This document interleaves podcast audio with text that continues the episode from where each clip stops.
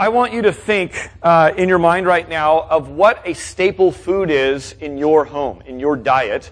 And then I want you to turn to someone. This is going to take about 20 seconds. I want you to turn to someone and tell them what your staple food is in your household. So think about that right now. Turn to someone on your left or right and describe what a staple food is in your home. All right, Jonathan, what is it? Ours is pizza.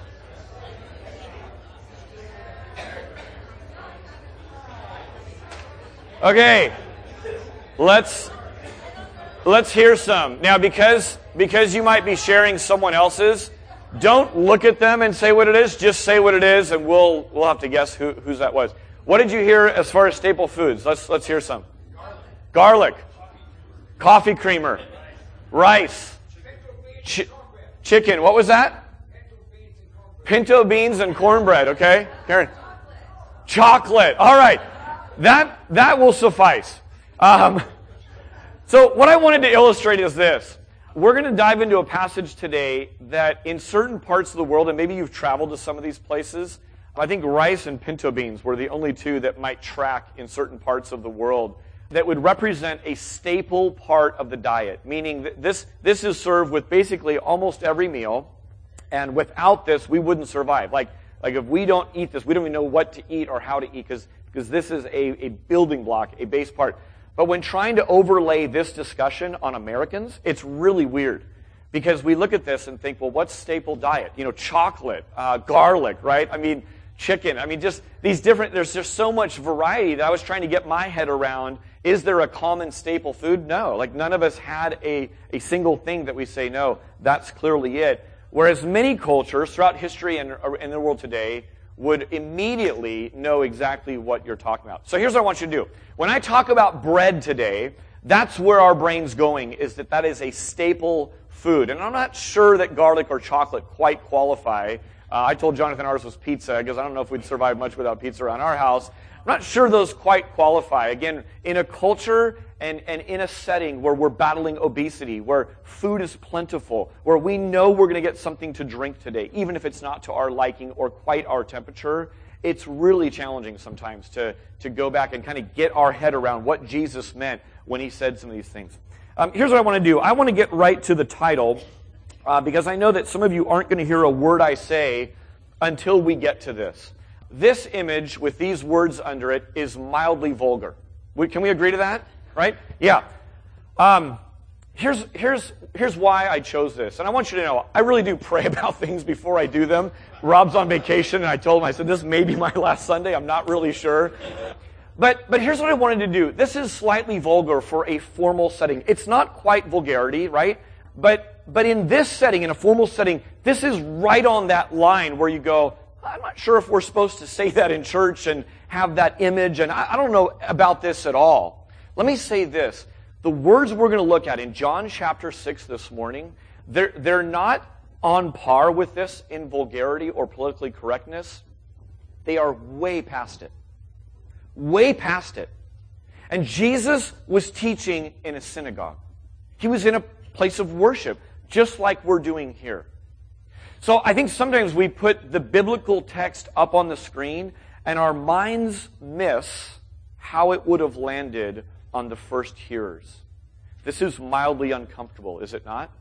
That's a fraction of what eat my flesh and drink my blood would have been for a teacher in a synagogue teaching to a group of Jewish people would have been. They would have thought that utterly detestable. They would have said, never in a million years. What are you talking about? Here's the second reason that I picked this. It's bread. Okay? Now, toast isn't a staple. We don't look at toast and go, oh, man, toast. Just, you can't live without toast, right? It's, it's a luxury. It's, a, it's, it's part of it. But think of that piece of bread as staple food, as whatever it is that, that has to be eaten to survive. Without it, you don't survive. And again, to, to the people Jesus was talking to, when he said, I am the bread of life, they would have understood, I am the food that sustains your well-being. Without this, you die. That's where he was going with that. It wasn't optional like it is for us. Number three is the mystical quality of this. Every so often in the news, you hear of someone who finds Jesus on their toast, right? Or they, they see Mary in their soup, or they found a shell, right? And there's these things that, that people kind of grab onto and they're longing for. Every time that shows up, I kind of do a sigh and I just think, oh man, for those looking for an excuse to lump all of you in this room into one giant category of just grasping at straws for anything, here's their nudge toward that, right? I am going to have some conversations with some people that will now kind of use this as fodder for, you know, you Christians are all like, you're all kind of looking for these mystical things that probably don't exist, like Jesus on your toast. Um, this passage is not a communion passage, but it, but it points towards communion, and we're going to celebrate communion. It's true that in communion, people can use that in this mystical sort of way um, to, to, to um, to save them. And rather than seeing the signs for what they are, um, they're grabbing onto this to this mystical component that isn't there. Um, the truth is, this isn't Jesus, right? This is a caricature in our culture that says this represents the person Jesus Christ. So if you feel any tinge to feel the need to defend this image, don't. This image and every image like it takes the all God, all man Jesus and shrinks him into something that he's not at all. So don't feel the need to defend this image on this piece of toast. Don't feel offended that it's being used. Uh, finally, the fourth reason I chose this image with this title is this. In our culture, it's super easy to dismiss Jesus as irrelevant, uh, kind of this kind-hearted hippie that if you want to engage with, that's great. If not, it's no bother. There's, there's no real point to even engaging and discussing because Jesus doesn't affect our real life at all. We've actually lost something with that. Um, Jesus, as you read the Gospels, whether you're a believer or not, you, you cannot deny that Jesus made a giant impact. He wasn't ignored. He didn't strive to be relevant. He was relevant to, to where he went. He was hated, he was loved, he was confusing, he was radical, but he was not irrelevant. I think this image on a white shirt might be an interesting exercise. You know why? Because right now, people can look at Jesus and just walk right by and not think of anything. A t shirt with this on it would say, wait, what? That seems irreverent. That seems vulgar. That's, you know, some people would be like, cool, man, right on! Like they wouldn't have any clue what it means. But it would get people to stop and notice Jesus.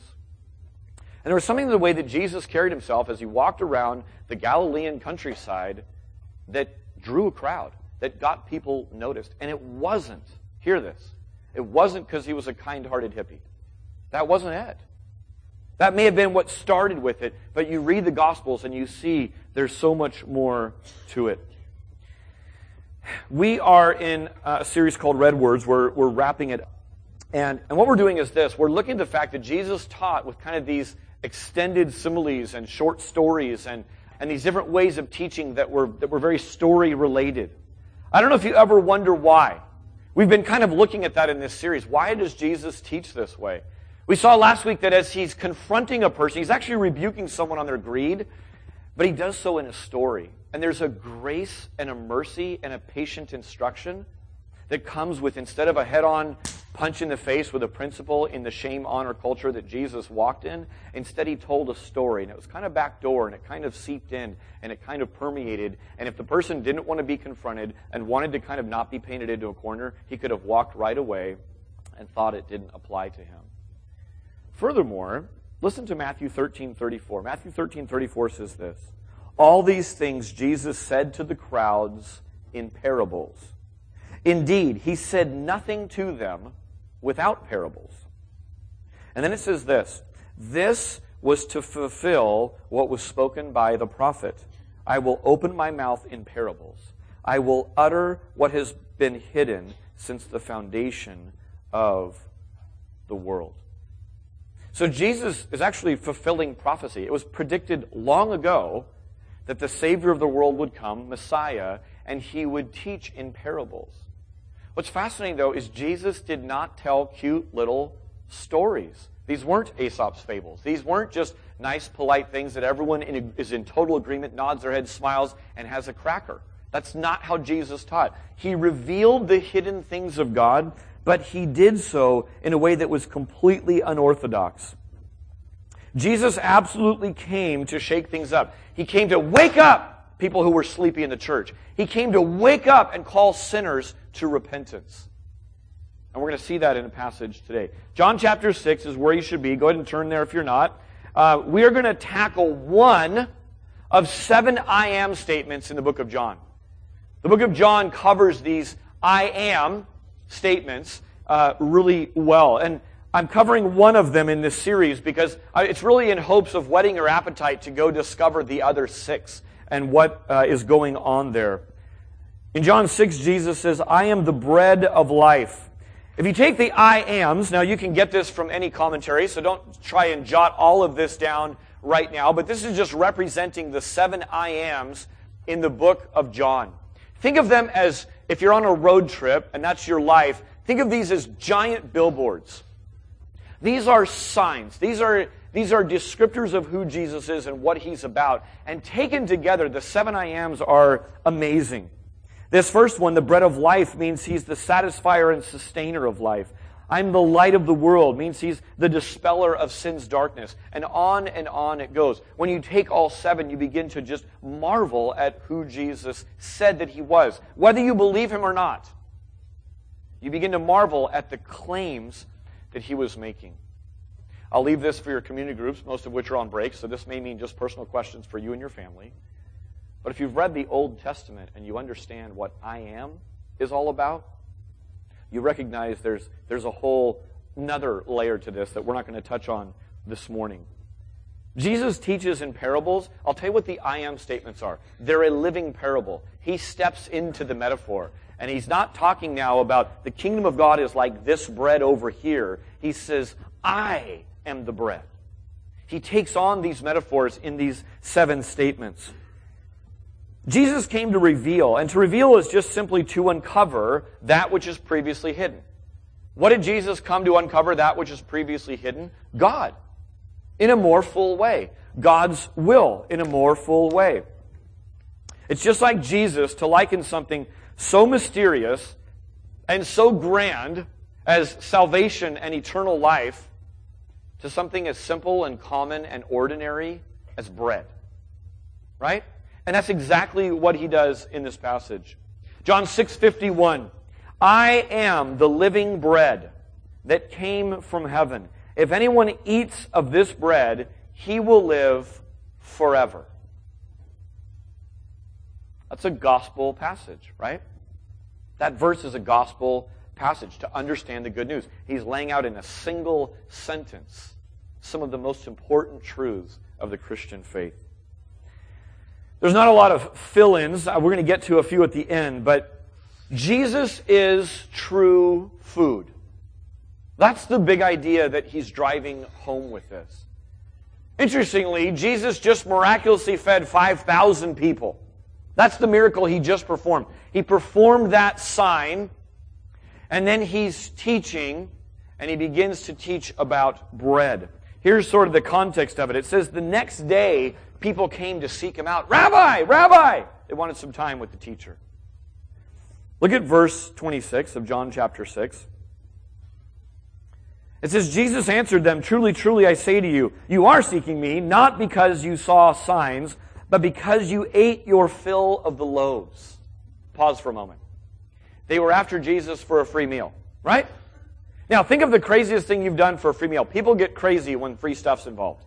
I almost got in a fist fight with a guy at Macworld over a mouse that I don't even know where it is anymore, but there was like this competitive thing that came in. They tossed it out to a crowd, and we both went for it, you know, and I clearly had it, and he grabbed it out of my hand. I was like, that is not going to happen. So I got it back from him, and I'm like, what am I doing? This is a silly mouse. It has a wire on it still. How lame is that? We do weird things for free stuff, right? What have you done for a free meal? These guys, it was a pretty easy one. Blaze Pizza opened recently. You know, you know what? This is the best coupon deal I've ever had in my life. I went and to like it on Facebook. Okay, how much time did that take? Not much time at all. Do I care that people know I like Blaze Pizza? No, it's our staple food. So I click like on it. And if you liked Blaze Pizza on Facebook, you know what you got? You got an $8 worth free pizza that you got to put all your toppings on. Well, there are nine people in my family. We brought the whole crew, and we had Tori cook with us as well. So for a couple of likes on Facebook, we got a lot of food. Eli got his own pizza, four-year-old, right? And, uh, and so that was one of the best, you know, free meals I ever got. This, this is kind of like, like, hey, let's just go see the rabbi. We got free food yesterday. I'm sure they told their friends. We told our friends about this deal. And so, and so people are showing up. Jesus is just calling them on. Let's just drop the pretense. You're not after me because don't start with a rabbi. You should start with me with chef is what you really should say. You want the free food. I get it. So let's just drop the pretense. You, you're, you're here because you ate your fill of the loaves. Verse 27. Do not work for food that perishes, but for the food that endures to eternal life, which the Son of Man will give to you. For on him God the Father has set his seal. Then they said to him, What must we do to be doing the works of God? Jesus answered them, This is the work of God, that you believe in him he has sent. Wow. Now you can't just take one verse out of the scriptures, but I love how the Bible puts in some, some, some convenient little packages, things we can get our handle on. Do you want to know what the will of God is? Believe in Jesus. Doesn't that cover a ton of ground? If you believe in Jesus, it means you take him at his word. This whole series has been looking at the red words of Christ. Just take Jesus at his word. If he tells you to go do something, go and do it. If he says that he's your Savior, believe that. That's the will of God in your life. Doesn't that simplify it? God, what's the will for, for my life? I need to know. In the meantime, I'll sit around for a few decades, raise a family, start a career, get my retirement in place. I'm waiting. Jesus says it really plainly. You want to be about the works of God? Believe in the one that He sent. It's that simple. They respond with Moses. They respond with the story and the tales of old. Hey, God, we, we, know, we know about God providing bread manna in the wilderness, right? Supernatural provision. To some degree, I hear them saying this Hey, the people of old got stuff from God. Jesus, can you help us out a little bit? We got a meal yesterday. Help our lives get better. I don't know about you, but that's a really common way to approach Jesus. And I don't think Jesus shuns or shames us for that. People come looking for, hey, make my life better. And what they're talking about is not eternal life, not the deep things of God. They just want their, their health better. They want their relationships to improve. They need a better job, right? It's a common way to approach Jesus. I think these people were right there. Help our lives like Moses did. Jesus goes on to correct, look, it was always God, it was never Moses. Any Old Testament hero, really God's the hero using other vessels. And then he says this God is going to give you bread that's even better than the miraculous manna from Moses' day. And here's why it's better. Here's why this bread will be infinitely better than the manna. Because it lasts forever and it satisfies completely. Unlike the manna that, that was told of all this miracle that God sustained to people, this bread is going to last forever and it's going to satisfy completely. And look at verse 34. Verse 34 the, the crowd is into a frenzy. Jesus kind of has them where they want. They say, Give it to us. How do we get in on this? And then verse 35. I, right here, I am the bread of life. It's me. He kind of leads them to this place of going, Yeah, I want in on that. How do I do that? And then he turns to himself. He says, It's right here. And then Jesus takes them all the way to where I think he's been leading them all along. But you, as a good teacher, you want to start where students are at, where people are at, and you want to lead them along. If you jump out here into deep water too quickly, you'll just lose people. You're like, man, I don't, what are you even talking about right now? So instead, it's saying, man, let's, let's start where they are. And Jesus is just walking them along to deep water. Let me show you a passage that is, it'll just blow your mind. It's sitting right in our scriptures all the time. Look down at verse 53. So we're still in John 6. I want you, we don't have time to just take all of this and kind of walk it through. I've just kind of given you the, the Cliff Note version. John chapter 6, verse 53, he says this Truly, truly, I say to you, unless you eat the flesh of the Son of Man and drink his blood, you have no life in you. Whoever feeds on my flesh and drinks my blood has eternal life, and I will raise him up on the last day. For my flesh is true food, and my blood is true drink. Whoever feeds on my flesh and drinks my blood abides in me, and I in him. As the living Father has sent me, and I live because of the Father, so whoever feeds on me, he also will live because of me. This is the bread that came down from heaven. Not like the bread the fathers ate, he's talking about Moses, and died. Whoever feeds on this bread will live forever. This is the equivalent. This is not like Jesus slipped in, bite me, as a little kind of one thing to kind of be a little edgy and kind of wake them up a little bit. This is Jesus saying over and over and over, eat my flesh, drink my blood. If you don't eat my flesh and drink my blood, this is true bread, this is true drink. Doesn't this sound a little repulsive to our ears? I, am not sure because I'm not Jewish, and I'm not sure because I didn't live back when Jesus lived. But, but imagine all the vulgarities that our ears are accustomed to hearing. We're, we're a culture that's losing its ability to have shame. We're a, con- we're a country of no shame in some ways, right? So think of how accustomed we are to things, and, and then think of, um, of, for a Jewish person in particular, to be doing these very things is detestable. And Jesus is driving it over and over. I mean, count the number of times. He doesn't say it once, he's driving this home. What's fascinating is this Jesus doesn't, you can't find Jesus retracting later on anywhere in Scripture. But it's not like he pushed it a little too far and kind of got people a little worked up and like I was a little over the top. I was just trying to get you to see a point. He doesn't retract or repent from his words. He is laying out plain truth for us to grab hold of. And as offensive as it kind of may be on our ears to go, I hope my non Christian friends don't see this passage because that seems weird, gross, and I'm not sure how, what it even means. Instead, he lays it out plainly for us, and here it is preserved for all of time. To say that it was off putting is to put it really mildly. Look at verse 60.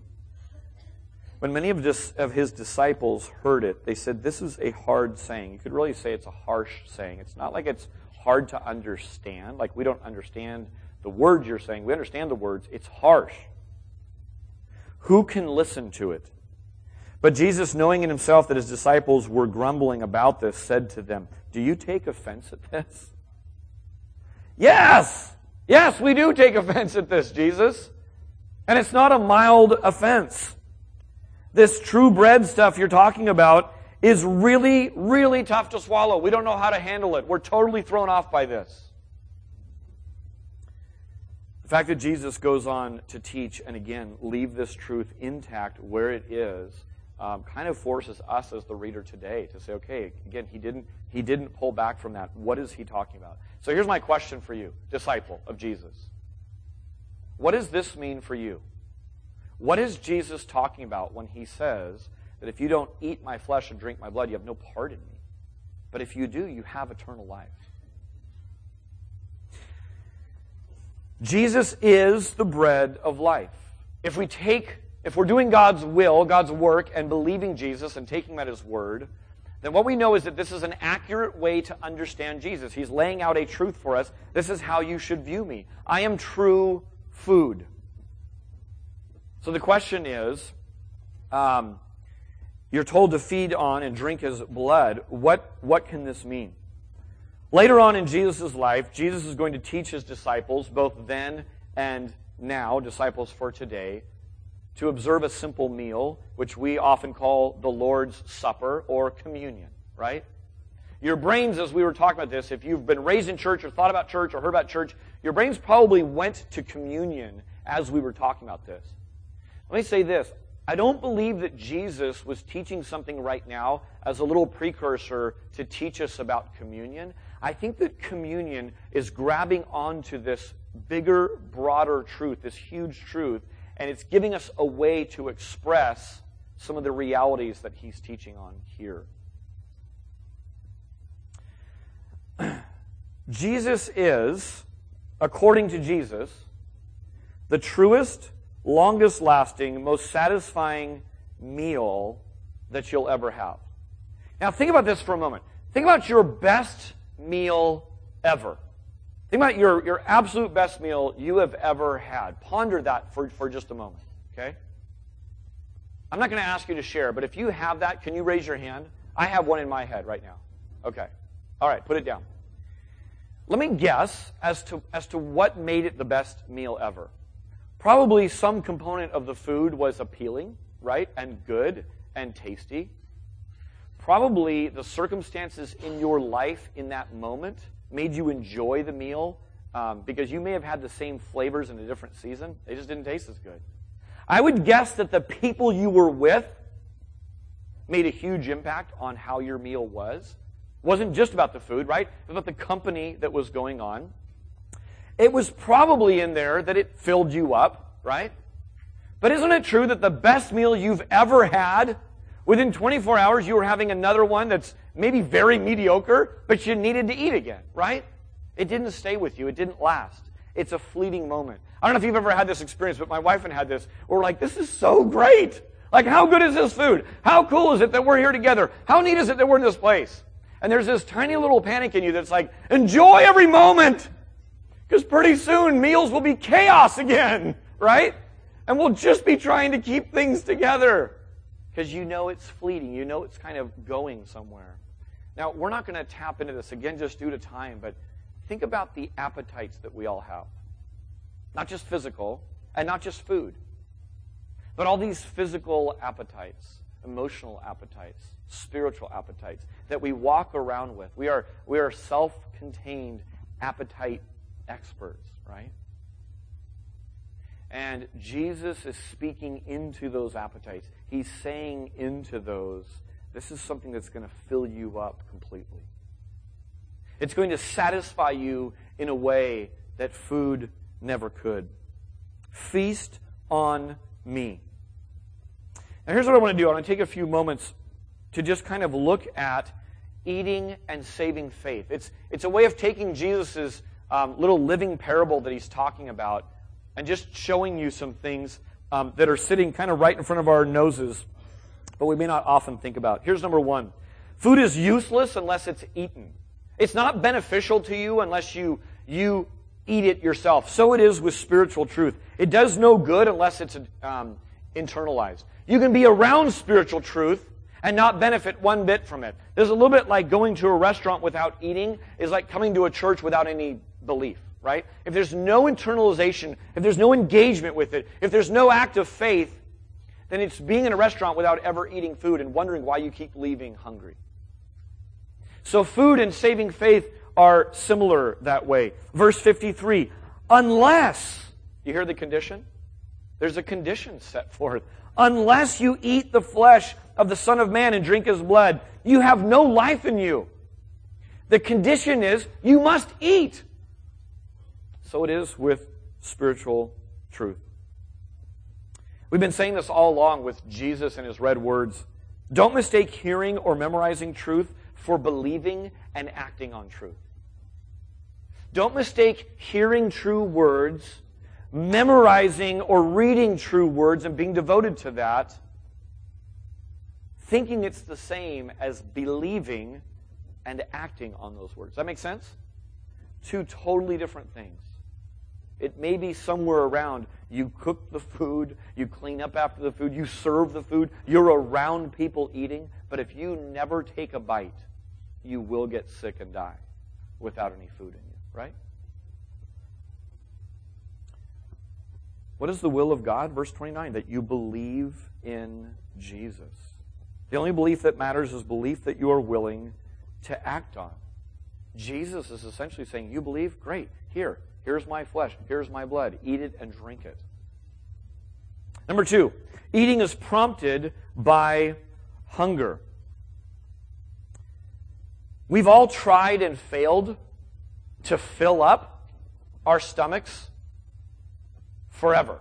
Like, not that we ever were under the delusion that this meal would be somehow lasting us forever, but haven't you been so full at times you're like, oh, I'm not going to eat for a week, right?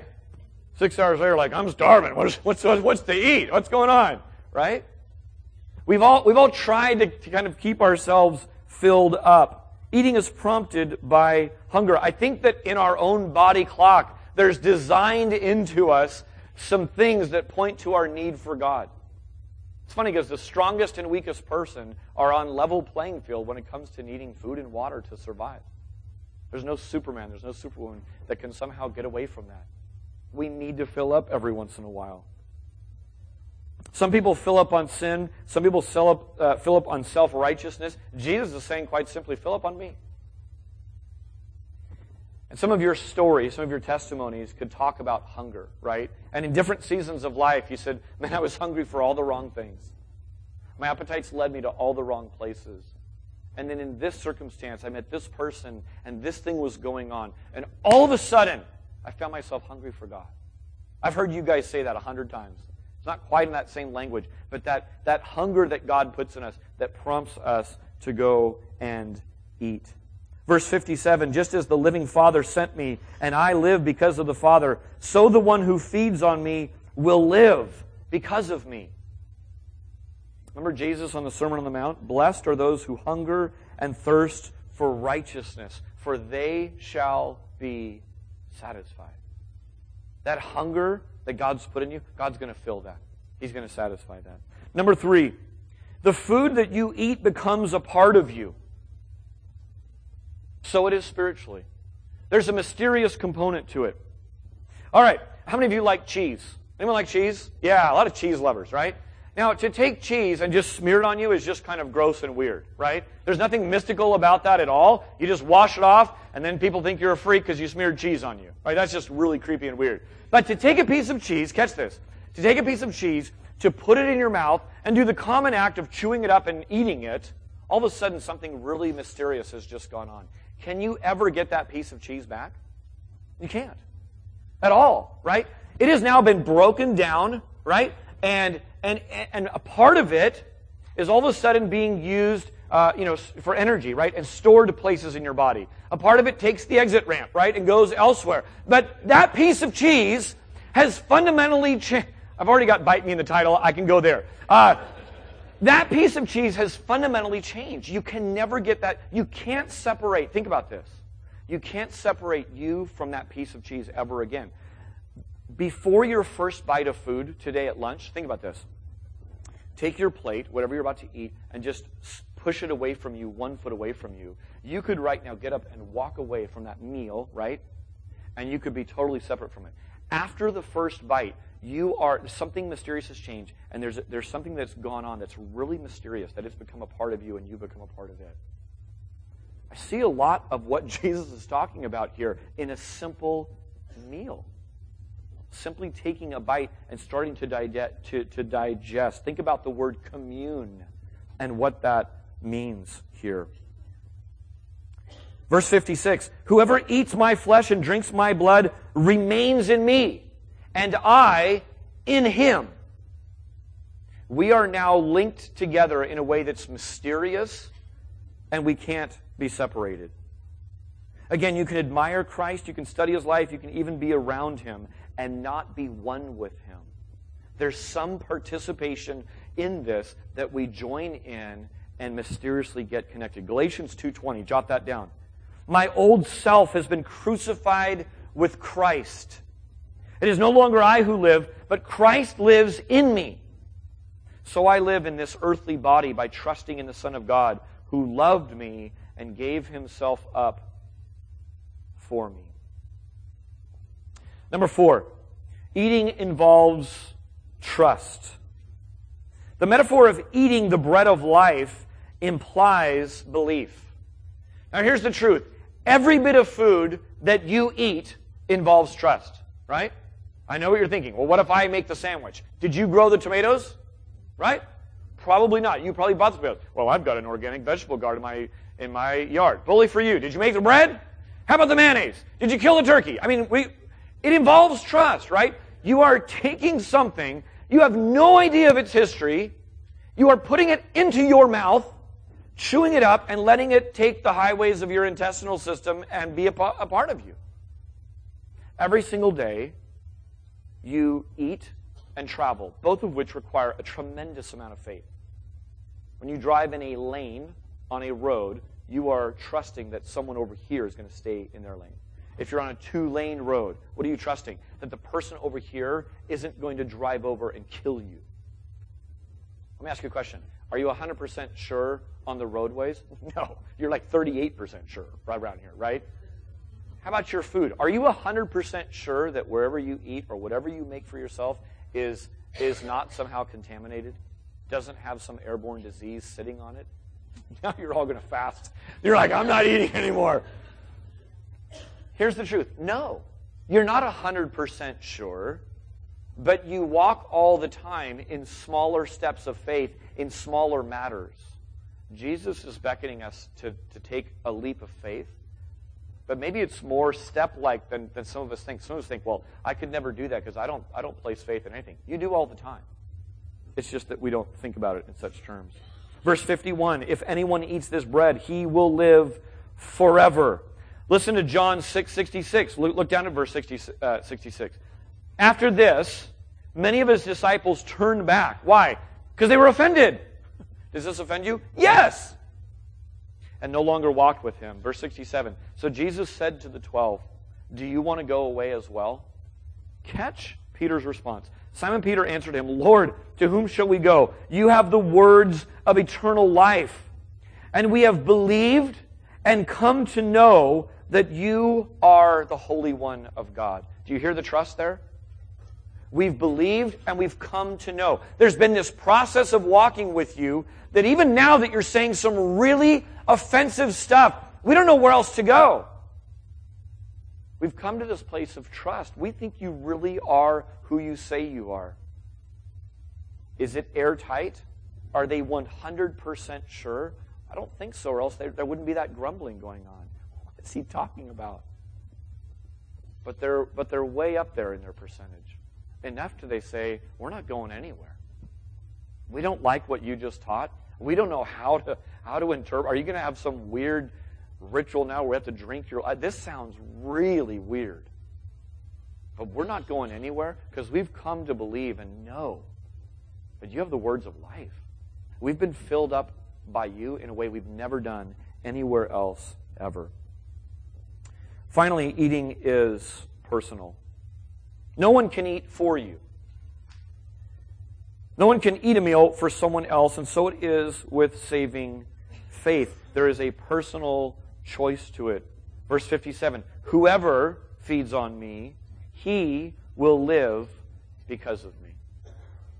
So there are five things that your next meal you can kind of ponder saving faith as you're enjoying a meal. And maybe this is some of what Jesus was talking about when he's talking about eating his flesh and drinking his blood. All right, this is done quite intentionally on the third Sunday of the month, which is Communion Sunday. But I want to challenge you not to just dilute this hard teaching into, oh, good, now we get to fulfill this by sitting in a comfy chair and doing a little religious ritual for a few minutes. Jesus was talking about something much deeper than that. When you look at the two sacraments that Jesus left us, both baptism and communion are signs and seals of the covenant.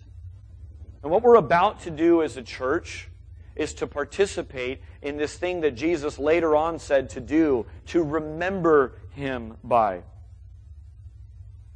Sacraments, the sacrament of baptism, you could think of a little bit like your wedding ceremony. When someone gets baptized, and by the way, next Sunday we'll be having baptisms. Today, Jim's going to be uh, teaching a class on baptism if you're interested in that. In the sacrament of baptism, it's a little bit like your wedding day. You do that once. You're publicly making a vow. You don't do that over and over and over. So think of that like your wedding day. Think of communion a little bit like date night. It's not the only way that you stay connected to your spouse, but it's a formal time that you set aside like clockwork to say, man, we need to reconnect. We need to just remember. We need to pause everything and just stop and dial in. You do that repeatedly. You do that on a regular basis. That's communion. Communion is thinking back to our baptism. It's thinking back to all these truths that we've put our faith in.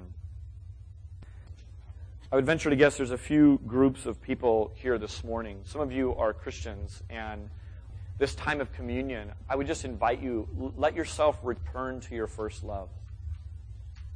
As you participate in what Jesus is telling us to eat his flesh and drink his blood, we have the bonus of time and be able to look back at, at the more completed story on that. We can look at that and say, wow, there's something mysterious as I eat this little unleavened cracker that, that I'm participating in this grand drama. And I hope it's not something that's just ritual. I hope it's not something that just kind of floats by you. There may be a second group of people here. That's a group of people who are Christians and have an offense against a brother right now or a sister. Here's my challenge to you. We're, we're given a picture in Scripture that we should stop what we're doing and not go deliver our offering or, or participate in these kinds of things while there's still unrepented, untaken care of sin. So here's my invitation to you. During communion time, uh, it would be wonderful if you just stood up and if there's someone in this room that you need to talk to, grab them and go step outside. Just make things right. If there's some repentance that needs to go on, then just do that. Maybe that's a phone call away. Maybe you need to go make that phone call before you come and participate in communion. If that's you, would you just take the scriptures at its word and go and do that? There's probably a third category. A third category are those who are not believers yet. Here's my invitation to you. Would you unawkwardly let this pass you by? This doesn't make any sense for you. You could do it. We're not going to monitor it. But it doesn't make any sense for you. It would be participating in something that's just kind of a religious ritual, and that's not what's going on right now. If you're not a Christian, let, hear this invitation. Jesus says, Come. The invitation is here for you this morning, right now. Here's how, here's how simple this could be. This morning could be your turnaround. This morning could be your, I don't know much about this, but this tiny amount that I believe, I'm taking Jesus at his word, I want to participate in this. Would you just pray a prayer of repentance? God, I'm a, I'm a sinner. I want to receive your forgiveness. That's all I know right now. If that's you, you know what I would invite you to do? I would invite you this morning to let this morning be your first communion, where you could participate in that. After you get done, come talk to me. I'll explain what just happened in greater detail if you'd like. All right? Let me pray. Father, thanks for this morning. Thanks for family time of getting together, God. And um, what we're doing here this morning in this room is gathering as a group of believers under your authority. As we celebrate Father's Day, God, really our, our thoughts are all lifted to you as you father us, God. You're the hero, and you're the one that sustains the men that stood earlier. God, you called sinners out of despicable places, gross offenses, and you've offered yourself to us. And God, this morning, if there are those who are struggling with the trust it takes to take a bite and to have a sip. God, I pray you would overcome those right now in a powerful moment of time. God, for those of us who've been Christians for a long time, would you rekindle in us our first love? In Jesus' name.